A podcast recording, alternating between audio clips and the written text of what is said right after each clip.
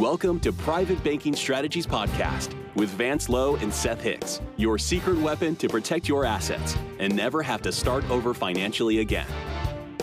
Vance and Seth help high net worth individuals, families, business owners, and investors structure an asset protected, tax free fortress for their families. Learn how to keep what you earn and use the velocity of money to create your own private banking system. Join us on this journey as we explore the secret strategies of the rich and political elite and help you take total control of your financial security. Now, on to the show.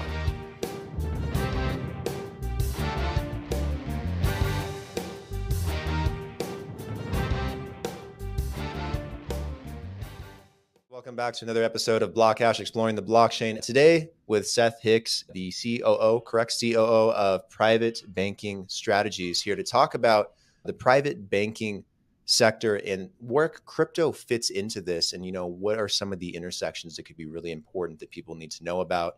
So we're going to have a long conversation about that today. Seth, welcome to the show, man.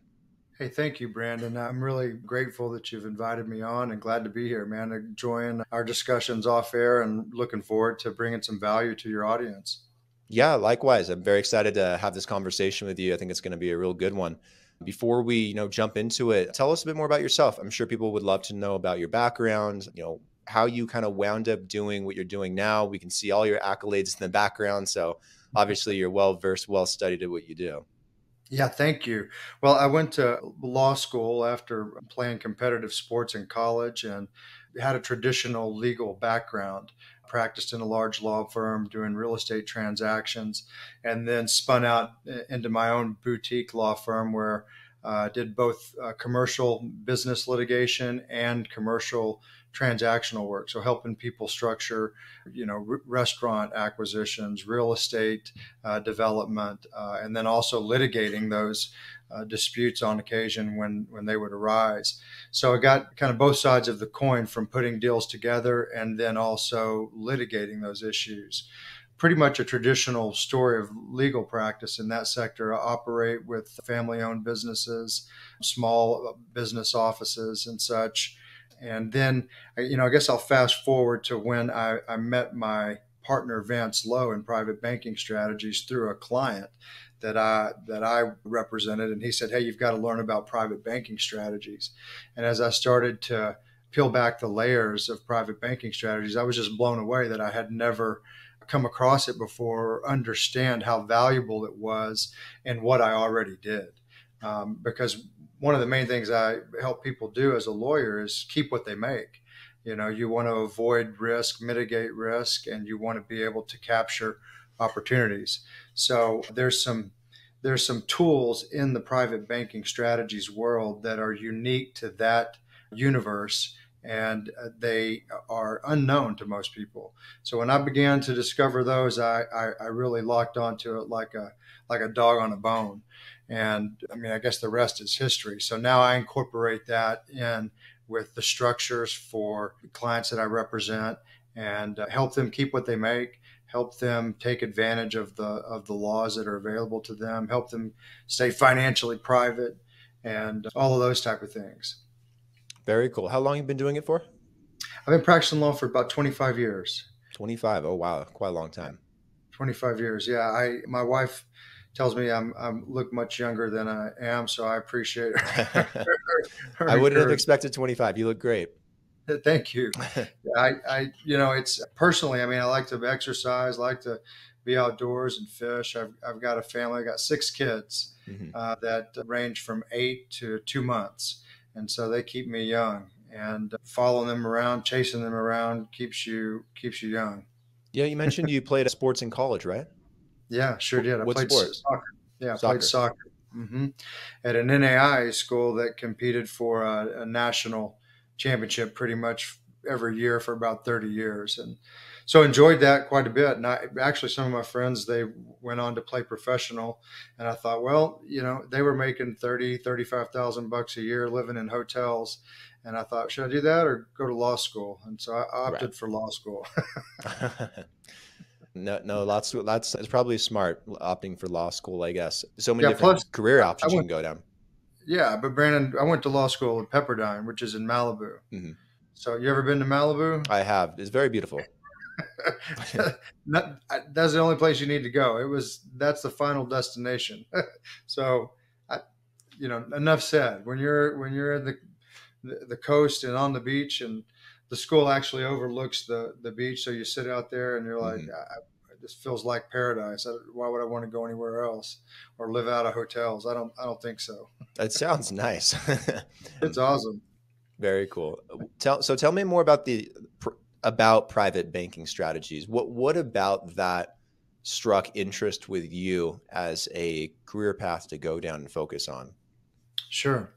Well, uh, there's fundamental values and benefits of private banking strategies. And one of the first fundamental pillars that we like to discuss is asset protection. And asset protection, especially in the legal counsel influence, you you want to protect your clients. So there's asset protection tools within private banking strategies that completely blew my mind that I wasn't aware of. For example, the private banking strategies contracts that we use protect your cash value, whereas other traditional means of storing fiat cash, they don't protect your cash value. And then, of course, everyone wants to take advantage of the tax laws that are available to them. And with these particular contracts that we structure in private banking, there's an internal revenue code section that provides the, the money in and the money out and all the uses that you have in your own private banking system are not taxable events. So those are two main pillars. I mean, there's a number of pillars that we can discuss, but I'd say those are the main two that captured my initial attention. And at first, I was somewhat skeptical that the um, purported values were actually there and had to dig through, roll up my sleeves, and actually convince myself that it is. And now, you know, after utilizing the tools and it's you know it, there's nothing like it. There's no safer place for your money. There's no safer place for it to grow. And ultimately there's no risk. So i've never been a big equities person where people you know they purport to make 30% in a particular investment year over year. We don't see that. My, my partner Vance is a 40 year wealth manager and he managed traditional stock and portfolios and is is really keen at pointing out the the way that those numbers are misrepresented and the risk that really comes back to lie upon the investor and the client Contrast that with the private banking strategies, and there is no risk. Your value never goes backwards in in a private banking strategies contract. How many private banking strategies pillars do you have in place We've got there's seven seven fundamental okay. pillars that we like to focus the conversation on, and I'll, just run down through them. So we've got asset protection, which I mentioned. Mm-hmm. We've got a tax-free economy. So you're you're working within a tax-free system when you put money in, and it grows, compounds year after year. That's not a taxable event. And then, unlike a 401k, or a 403b or any other type of government qualified retirement plan where you can't get your money out without penalty. You can pull your money in, put it in, and take it out without any taxable event, no penalties. It's simply a matter of telling the insurance company where you want them to wire your money. And you can use that money for investment purposes like crypto or you can use that money for a real estate investment. You can use that money for any purpose you want. There are no limitations. It's your money and you can pull it out and put it back in as you as you please. Then one of the other main pillars that we structure for clients is the financial privacy. Unlike I don't know if you've ever tried to take cash out of the bank in the, you know a domestic big box bank, but you go and let's say you want ten thousand dollars in cash for whatever reason, you're going to go buy gold or silver at the metal shop or whatever you want. Whatever you want, yeah. Just you just it's want your, it's your money, you know. Mm-hmm. Well, the bank may have an issue with that, and you may have to go through talk to thir- three or four different people, and then the branch manager asking you, well, what do you need this money for? What do you want the money for? As if the, it's their money and not your money. And so financial privacy with the the private banking strategies is something you don't have to you don't have to deal with. The bank doesn't raise your hand, raise their hand, and and issue a 1099 when you put money in or when you take money out. There's no taxable event. So asset protection, the tax-free growth, the financial privacy. Then another big one is called the velocity of money. And the velocity of money is where you can get the multiple touches on the same dollar. And you go, well, what does that mean? What, what would that mean to you? Multiple touches mm-hmm. on the same dollar. When I heard that, I'm like, you, you can only use a dollar once. How can I use it more than once? W- wouldn't you agree? Is that your initial thought? Yeah, that's definitely my initial thought. If I if I want to buy an apple and it costs a dollar, you know, it's transactional. Give a dollar, get an apple. So, but hearing that, it's like, oh, I can, you know, spend a dollar, get an apple, and I still have a dollar somehow. Right.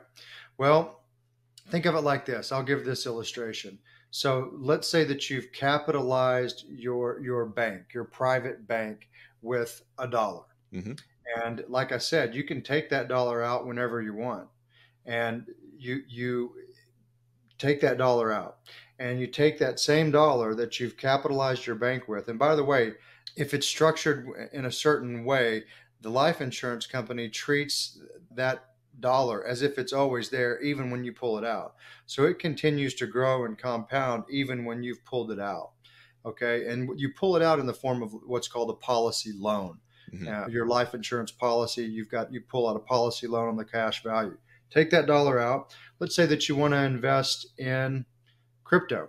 Okay. So you want to buy a Bitcoin with that dollar. And, or let's use a coin that you can stake because it'll give you a return. You use Ethereum. Ethereum. Okay, proof of stake. So you buy Ethereum, and we're going to stake that Ethereum, and it's going to pay us a return. And that passive cash flow return will say eventually it's going to give you that same dollar back. You're going to put that same dollar back into your bank in the form of payment of a policy loan. Mm-hmm. And then you're going to take, let's say, $2 out of your bank, and you're going to go buy two Ethereum. You're going to stake those Ethereum, and it's going to spin off an even greater return to you. You're going to take that return, pay your bank back. So you've paid, you've capitalized your bank, you've paid your your premium, capitalized your business, so to speak, with a dollar. You've pulled that dollar out for the investment into Ethereum.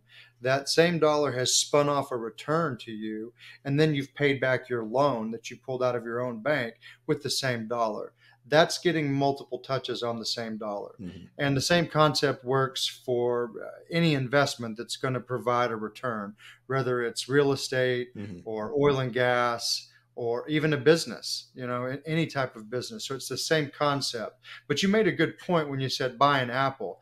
This, if you're going to consume the seed, mm-hmm. you're going to eat all your seed, you're not going to have a harvest you have to plant the seed mm-hmm. to get a harvest. So if you took all of your money and bought apples and ate them all, there's no return right. on that. So you've you've got to be smart in that. And we like to say this is for pretty much anybody, folks that are super deep in debt. We've we've been able to help get into the black and multimillionaires and, and high net worth folks the same way, just profit greater. But if you spend more money than you make and you're not able to live within your means, this won't work for you, nor will anything else. Mm-hmm. Right? I mean, that's a given. Yeah, you see this a lot actually in real estate too. Home smart real estate and entrepreneurs will buy like a home and they might live in it for a couple years. Then they'll take out like a HELOC and then they'll borrow against the home, buy another one, then start renting that home out. And in that couple years, they were renovating it with the capital they had and raising the value. And then eventually they have two homes. one of them gets paid off by the people renting it and and you can just repeat the process over and over again. It's kind of similar to what you're talking about. Yeah, absolutely. I mean, the same concept works. Like, let's say instead of a dollar, let's call it a hundred thousand, and you can buy a little duplex in Alabama for a hundred thousand dollars. So you buy it free and clear, and it spins off two thousand dollars a month to you, and you make twenty four thousand dollars gross a year on that that little you know investment duplex. Mm-hmm. Or you take the same hundred thousand dollars and you put 20,000 down on five different duplexes, use bank financing on the other 80% because it's an 80-20 loan, loan to value there. And instead of making 2,000 on one duplex, you make uh, five times 2,000, $10,000 a month or $120,000 a year and recapitalize your bank, rinse and repeat and use that leverage. Mm-hmm. And and then you also, I mean, as you're using your bank financing, you pay off those third party lenders and you you eliminate the drag and the volume of interest that accumulates on those type of 30 year amortizations. But same concept. I mean you, you mm-hmm. got it. Did that story feel like it was about you? Do you feel like you are generating a lot of revenue but are not moving forward as fast as you would like? Do you feel you should be making more progress toward your financial goals? Do you feel stuck let us help you get unstuck. Are you ready to take action and get your own private bank? Please call Private Banking Strategies at 817 200 4777 or visit us at www.privatebankingstrategies.com.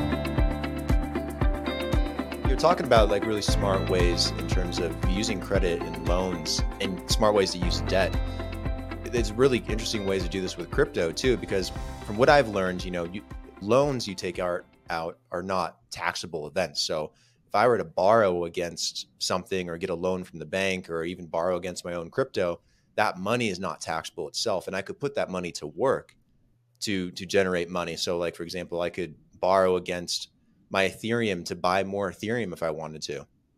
And that Ethereum right. I could stake and pay off that loan and you know for the most part, that is tax free, from what I understand. So there's some really good strategies out there that I think people haven't fully taken advantage of, but I'm sure the ultra wealthy, you know, have thought about at this point and probably are. Staking's, you know, very very interesting in crypto.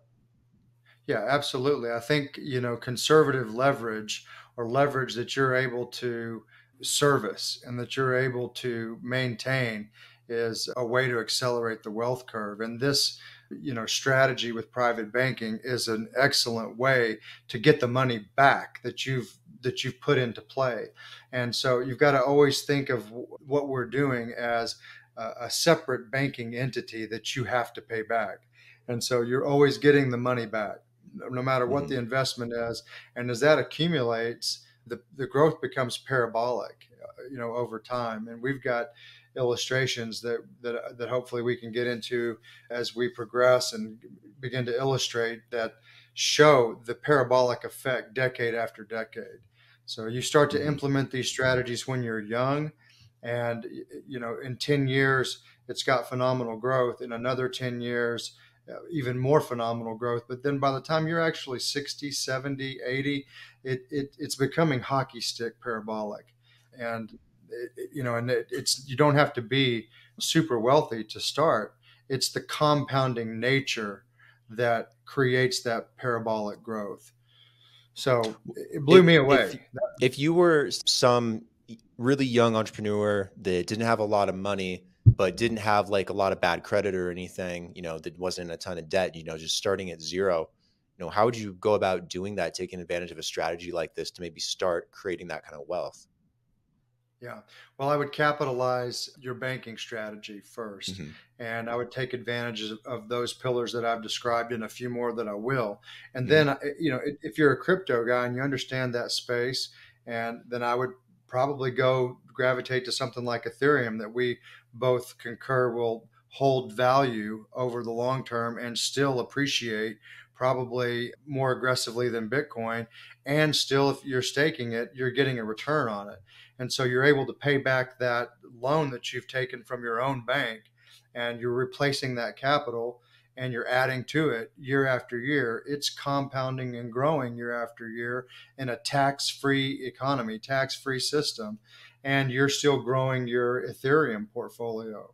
So th- that would be that sounds like a pretty safe strategy from the hypo that you gave me mm-hmm. if you're a crypto person you know, if you're a real estate guy, you're going to have to accumulate a little bit more money to be able to purchase that real estate, even using your own bank as the deposit, you know, as the as a second mortgage, so to speak.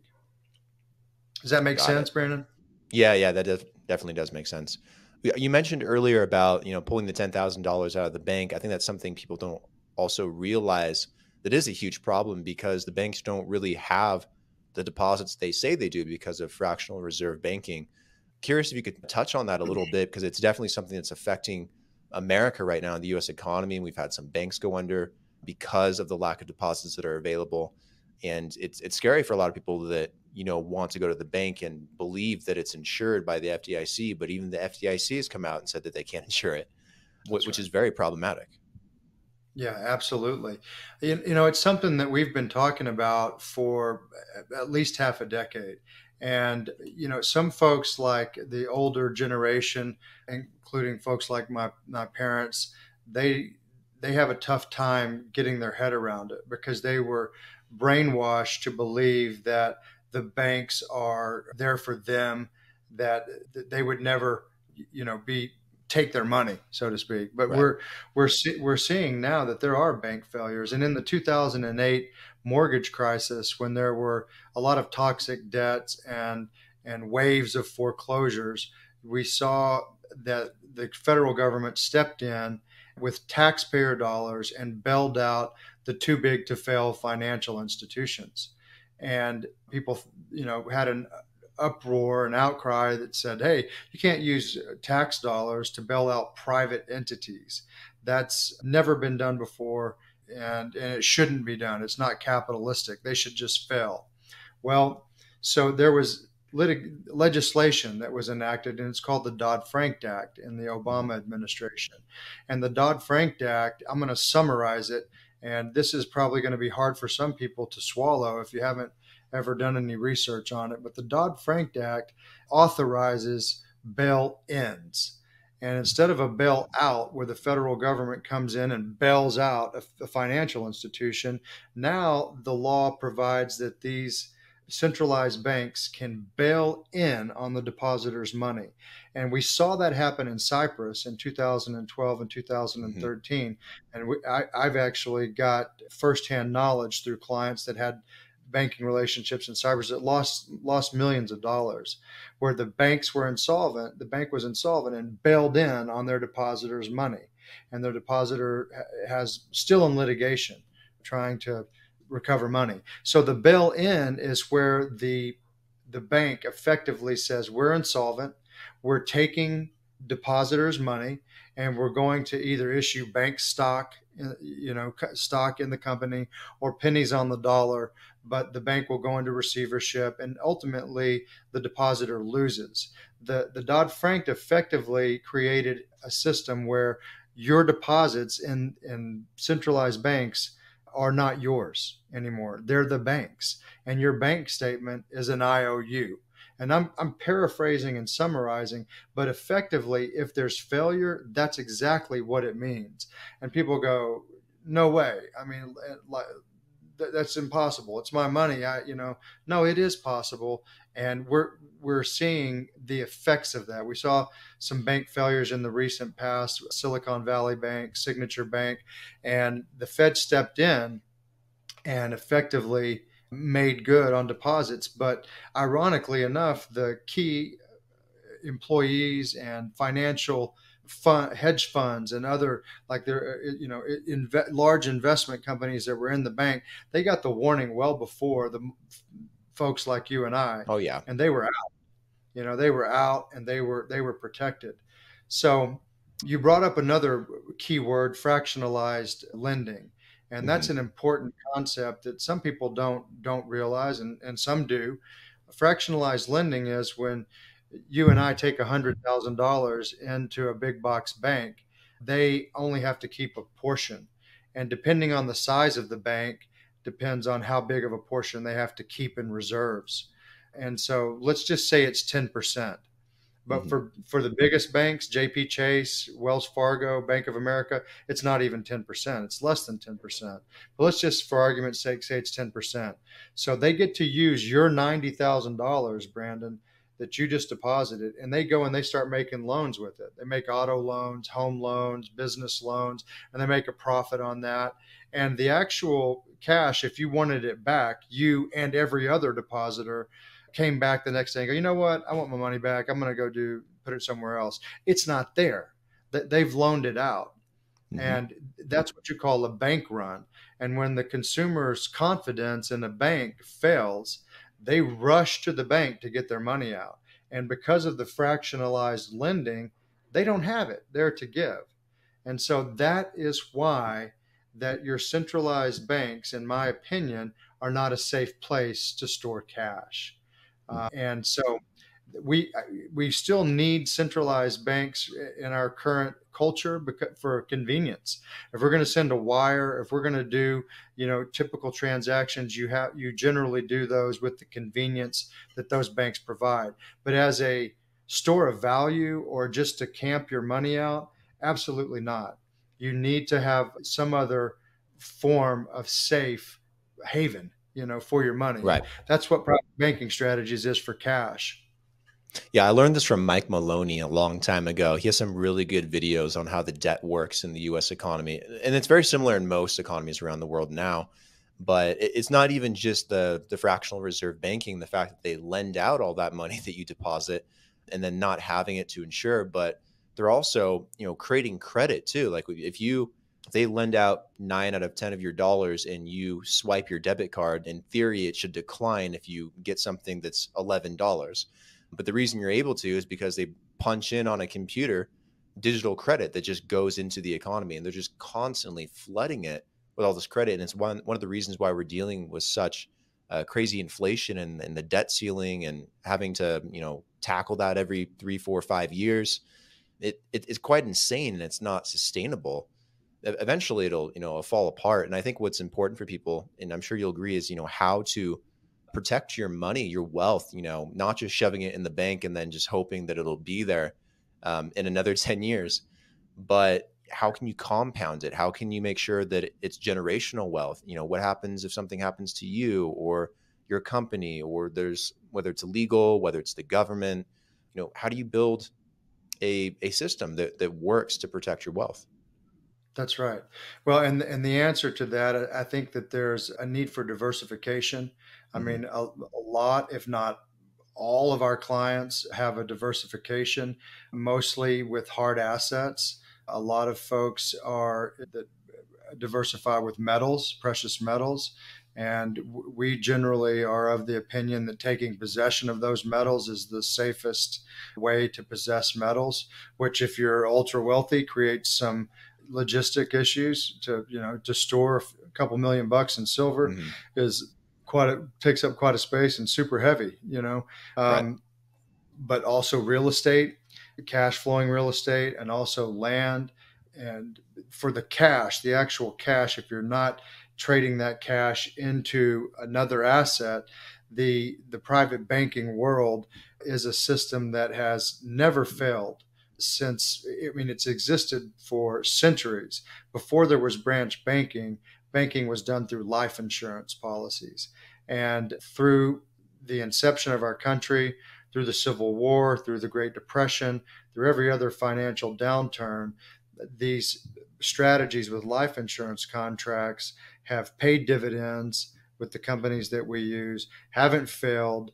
And the primary reason is there is no fractionalized lending, there is no derivative banking and it is all one for one on a balance sheet when and when someone dies they've got to pay the death benefits and cash on hand plus they've proven to be the sharpest investment entities on the planet and they actuarially nail people's death like down to the month you know uh, mm-hmm. based on their statistics which is mind-blowing but so they don't get it wrong and that's why they're they're more than financially solvent. They're the most prosperous entities that exist.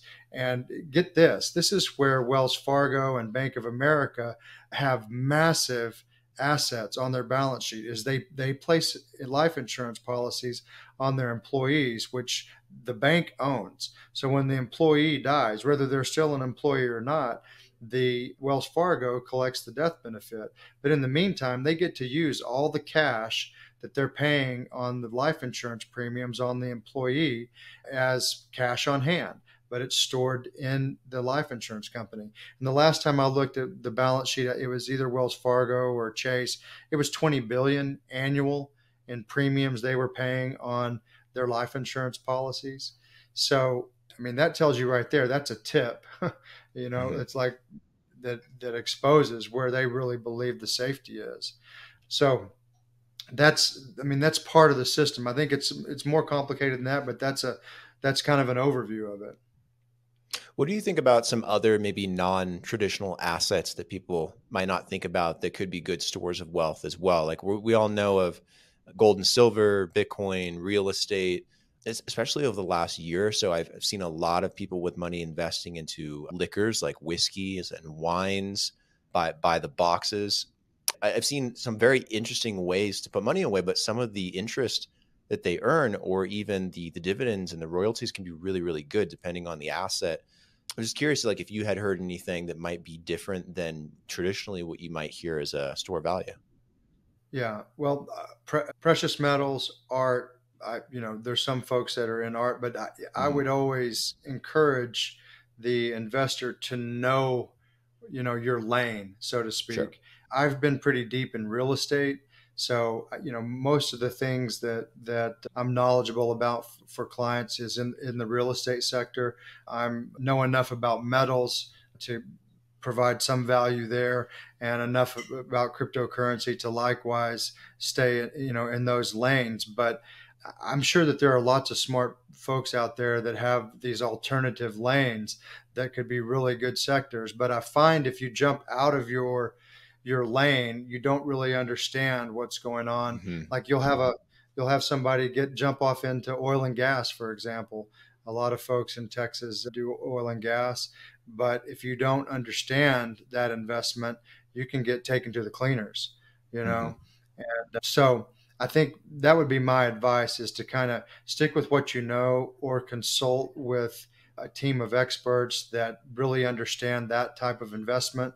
But I'm sure that there's going to be broadening asset classes and things that don't most people don't know. Things that have come across my radar lately are like car washes, store mm-hmm. self storage facilities have been huge.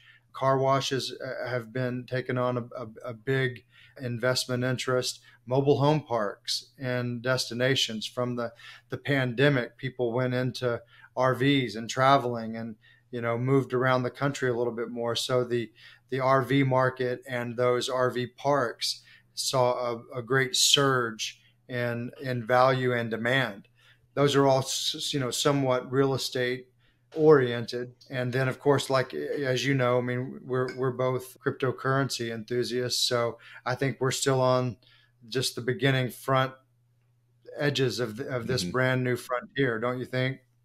Oh, absolutely. That that includes parking lots and laundromats. I think there's something to say about you know low income opportunities that I don't think most people think about anymore because they don't really use them. But there's a lot of people out there that do, and they actually are you know pretty good revenue generating businesses that you know don't require a whole lot of effort to run. Some of them run all by themselves. You mentioned car washes; that's another really good one very simple and straightforward and usually handles itself. So yeah, I think there's a lot of opportunities there. And crypto too is definitely another one. I know that you're very interested in crypto as well and have studied it quite a bit. And I'd love to know some of the intersections here between crypto and private banking that maybe you have been able to ponder a bit and, and come up with over time. Yeah, absolutely. You know, the the crypto space is very very much aligned with the private banking strategies benefits and values most of the cryptocurrency enthusiasts they they want a financial private private transaction mm-hmm. financially private interactions to the extent that it's possible and it is possible they want to they want less government intrusion into their investments. They want to be protected. They want their assets to be to protect be protected. They want to create systems for growth that other asset classes just don't don't provide. So the there's a there's a number of intersections but I, we have a tremendous number of crypto enthusiasts and crypto investors that are also private banking uh, mm-hmm. folks. And I would say that we've kind of touched on how they, they utilize it a lot of times, especially those who are in a long bear market want to see a return and want to see some type of you know value. So they're staking the coins that that they can stake, and they're pulling the loans out of their their policies and they're putting those into cryptocurrency proof of stake coins pulling out returns paying back the bank and creating a cycle that still keeps them ticking forward. And then as as you and I have discussed you know when when the leader begins to take off and if we've we've we've entered into the first phase of a bull run we're going to see in the next five phases you know according to elliott wave theory that we're going to see all this value return and mm-hmm. so these systems will be uh, amplified they'll be multiplied and they'll be increased and so you'll have the appreciation uh, on your investment from the rise and you'll also have this this spinning off of the of, of the return. But I'll take a breath there and let you have follow up questions. No worries. I, one thing I love about crypto the most is how much inclusion it has. There's a lot of people that just don't have access, even in the US, that don't have access to a lot of banking services that maybe you and I have. And there's a lot of things that you and I don't have that probably the ultra wealthy have too. And it's just kind of how it goes class by class. But the great thing about crypto is it opens that up so that anyone if they choose to do so, can take on that responsibility or those consequences. And I, I think that's everyone's human right. They should be able to. And, and crypto's become stable enough that it, it's starting to make a lot of sense. Like, for example, you can, if you have a thousand dollars, you can borrow against that thousand dollars. If you have a hundred dollars or 10,000, you can borrow against that 10 or that hundred dollars. Likewise, you can put any money you have, any credit into crypto. So it's not you have to be an accredited investor. You don't have to meet those standards and have a CPA sign off on it. You don't have to prove a strong credit history that you've made every payment ever. You know, crypto doesn't really care about that some type of stuff. It's not trying to put you in a category and it's giving you all those tools to play with. So there's so many more options today, even over the last couple of years that young people I don't think have had in a very long time. And it almost creates no excuse to be able to set up a system and build wealth, even if it's little by little, which is the fantastic part. I mean, how many great investments are out there that you can put a dollar into and the threshold is that low or lower? You know, you want to buy a stock, you have to buy a unit in most cases. And now there's fractional ownership of stocks. But I mean, for the most part, you know, the, the area, the the bar to entry is usually very, very high. So it's cool to see how much more inclusive the space is. And that's going to do a lot of good for a lot of people in the world. The other billion or 2 billion people, whatever it is, that don't even have access to basic banking. So I see so many different economies and countries kind of rising up over the next 10, 15, 20 years and kind of coming out of nowhere simply because this technology allows them to do so. Agreed. Yeah, I mean, I think the the the barrier to entry for crypto is super low and that you've got once you understand the mechanics and get through the the initial learning curve it's it's a no-brainer. And that most people they that haven't adopted or don't understand it's because they don't they haven't educated themselves. There is an education process and so we're grateful for folks like you at bringing valuable content to, to people to help them educate and make decisions. But yeah totally totally concur with you on that. And you know the whole the whole idea of the game is to become you know financially free and independent and not a, a slave to a system or beholden mm-hmm. to some other control mechanism that you don't want to be. And you know, we spoke a little bit before we started recording about your journey, and you you know, we're kind of headed off to medical school. We talked about how I've got numerous clients in the medical profession, you know, trauma surgeons, anesthesiologists, and high level, high earning, high class, and high educated doctors who want who still don't feel financially free. They have a lot of money, they've accumulated a lot of wealth, but they still don't feel financially free. They're beholden to a system which they have, you know, they're under the control of that. They have, and they, it's there's all sorts of pitfalls with it as well. Whereas with crypto, you know, it, it doesn't have any of those cons. It doesn't have any of those uh, problems. And if you're like you said, as we can incrementally increase, and if you're if you're smart and wise, it's going to outperform uh, every other type of investment that's available. I mean, mm-hmm. like like I mentioned when I started looking at Bitcoin, I remember thinking this, Brand. I thought, there's no way. I mean, that I'm going to pay a thousand dollars for a so-called Bitcoin that I can't see, touch, feel, and and uh, you know I can't do anything with. That's what I thought, mm-hmm. as opposed to buying an ounce of gold. You know, I'm going to hold my gold. And little did I know or understand how ignorant that that was. You know, mm-hmm. and so it's you know and so the, i think as people begin to understand that begin to adopt this more and more we're going to see total market caps go from an all-time high of 3 trillion to 30 trillion and you're going to see this massive swell and early adopters and folks that have already educated and know what's going on we're going to be you know leaders in that mm-hmm. in, that rush absolutely I, I totally agree with that and i think this is one of the most important times in all of financial history that we're living in right now, simply because, and, and this is my opinion, that we haven't had a real financial innovation on what money truly is until we had Bitcoin.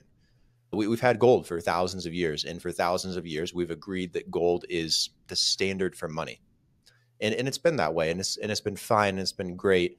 But as we've progressed into a more and more digital world and society, the gold becomes less practical. It's not as pragmatic to use in everyday life. Like I can't take my bar of gold and go to the coffee shop and buy a cup of coffee.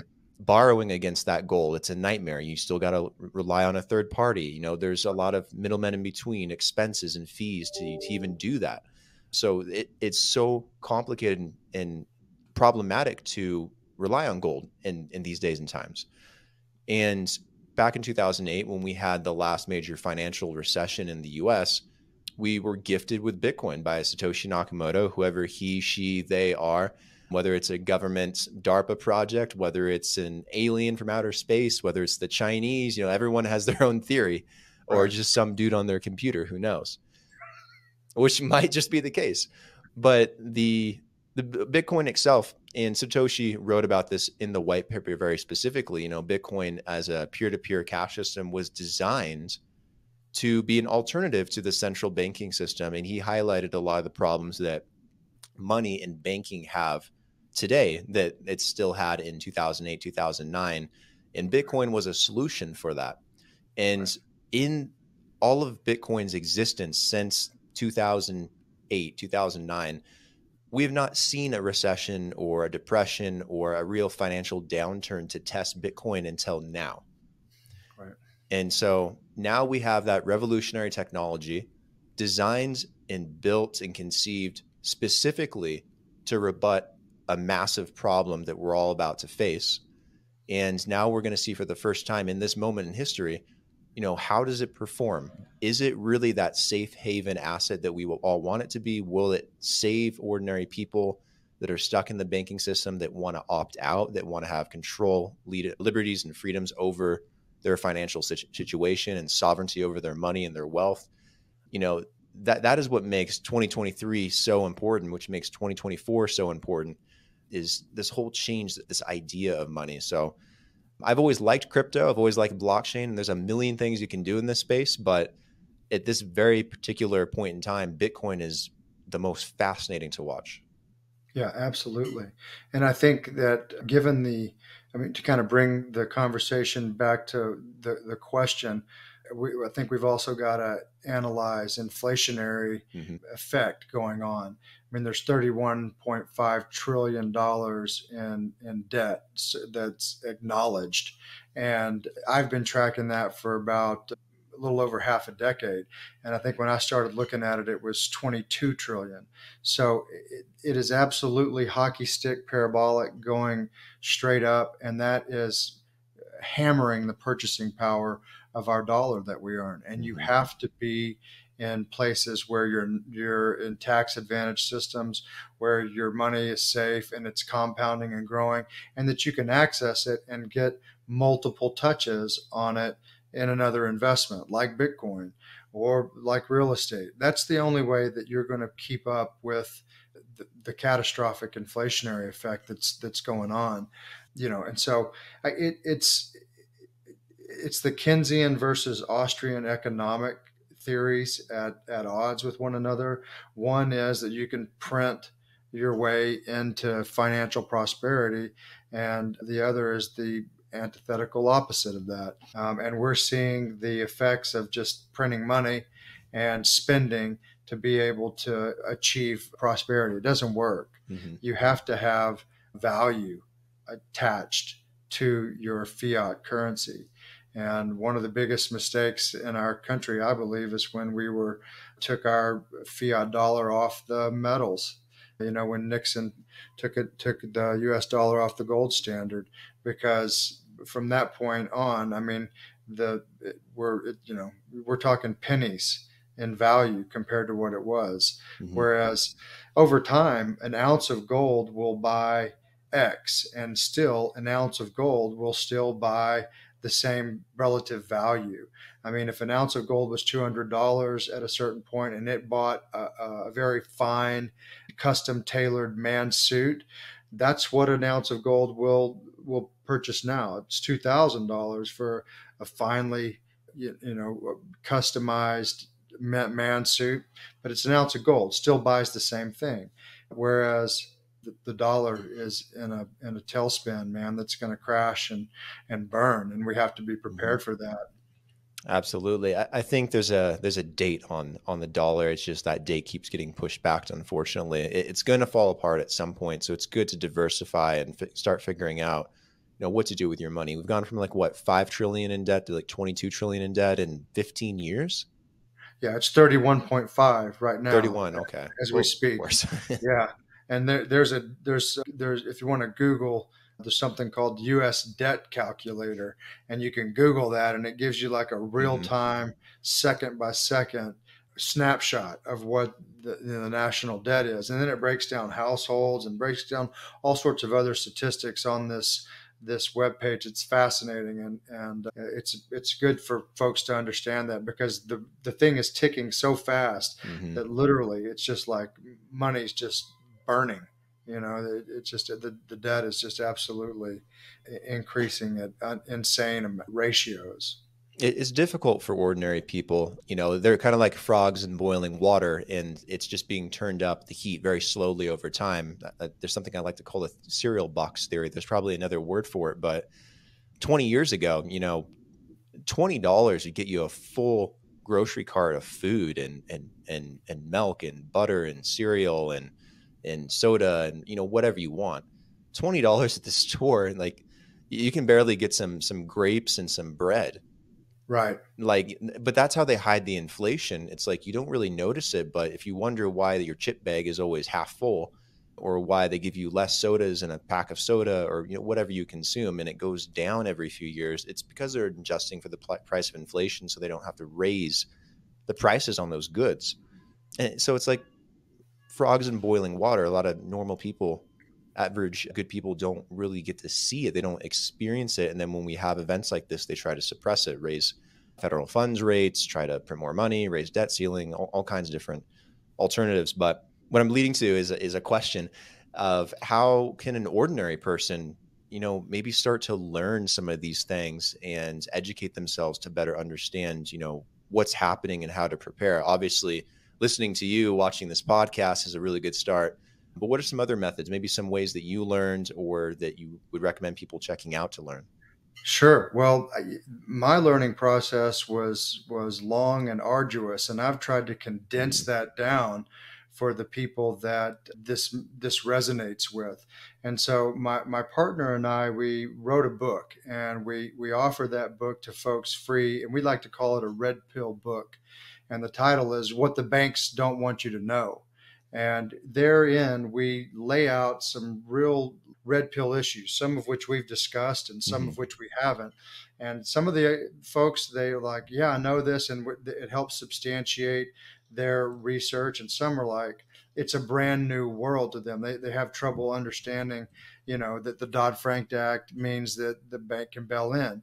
But this book we, we give to folks for free on our website. It's an offer for a free ebook. And if your your audience comes in, I want them to make sure as they put their email in that they say they came from with Brandon and, and BlockHash. Mm-hmm. and and that way you know we'll know what their interests are and they can say hey i'm specifically interested in in this or something you know if there's something that we've talked about and we've got a number of podcasts that we've produced that are all available there as well that folks once they get a hold of this they begin to binge on mm-hmm. on the topics but we've tried to really condense it down brandon and make it a real simple path to follow so that they don't get bogged down and overwhelmed the first place that they start is with the, the book, the free ebook, what the banks don't want you to know. And then uh, if that's resonating with them, listen to a few podcasts that we've produced. And if if they're totally in uh, you know resonating with what's going on they can schedule an exploratory call with our team and and dig into how it would actually apply to them. So if you've got the small you know guy just out of college with a 10,000 bucks and eh, you know we, we lay out the, the plan of how it would work for him and if you've got a multi multi millionaire that eh, that you know is looking for asset protection and financial privacy. We lay it out for them. It's called an eight-year roadmap that we actually apply the system to them, and this is all at no cost to them. It's really to let them take it on a test drive and see actually how it will work year after year for them, how it changes their financial position, and how it can benefit them. So that's kind of our our process that we've developed mm-hmm. for folks to help them, you know, dig into it without having major brain damage. Gotcha. Yeah, well, for everyone in the audience listening and watching, we'll put some links in the description for the episode so you can easily find that stuff for the book, for and anywhere you know seth you want to direct them you know just shoot over some of that stuff and we'll we'll put some links together. Awesome. That sounds great. Yeah i mean our, our website is privatebankingstrategies.com mm-hmm. but uh, i'll i'll actually we can put the the book available right there f- for you if you want and they can go straight to that link and make it as simple as possible for them be glad to do that. Perfect all right. So I think you know, we've gone for almost an hour. Anything you want to wrap up on for this? What'll probably be a two part episode series. Yeah, absolutely. I mean, I think we've got so much to discuss, Brandon. Oh, yeah. We've barely scratched the the surface. You know, there's so much more I think to add for the specific cryptocurrency investor and things that we can dovetail in, into that. I'd I'd like to come back with you and mm-hmm. and kind of drill down there some more. But yeah, I'm just really grateful that you had me on and looking forward to some some future discussions with you.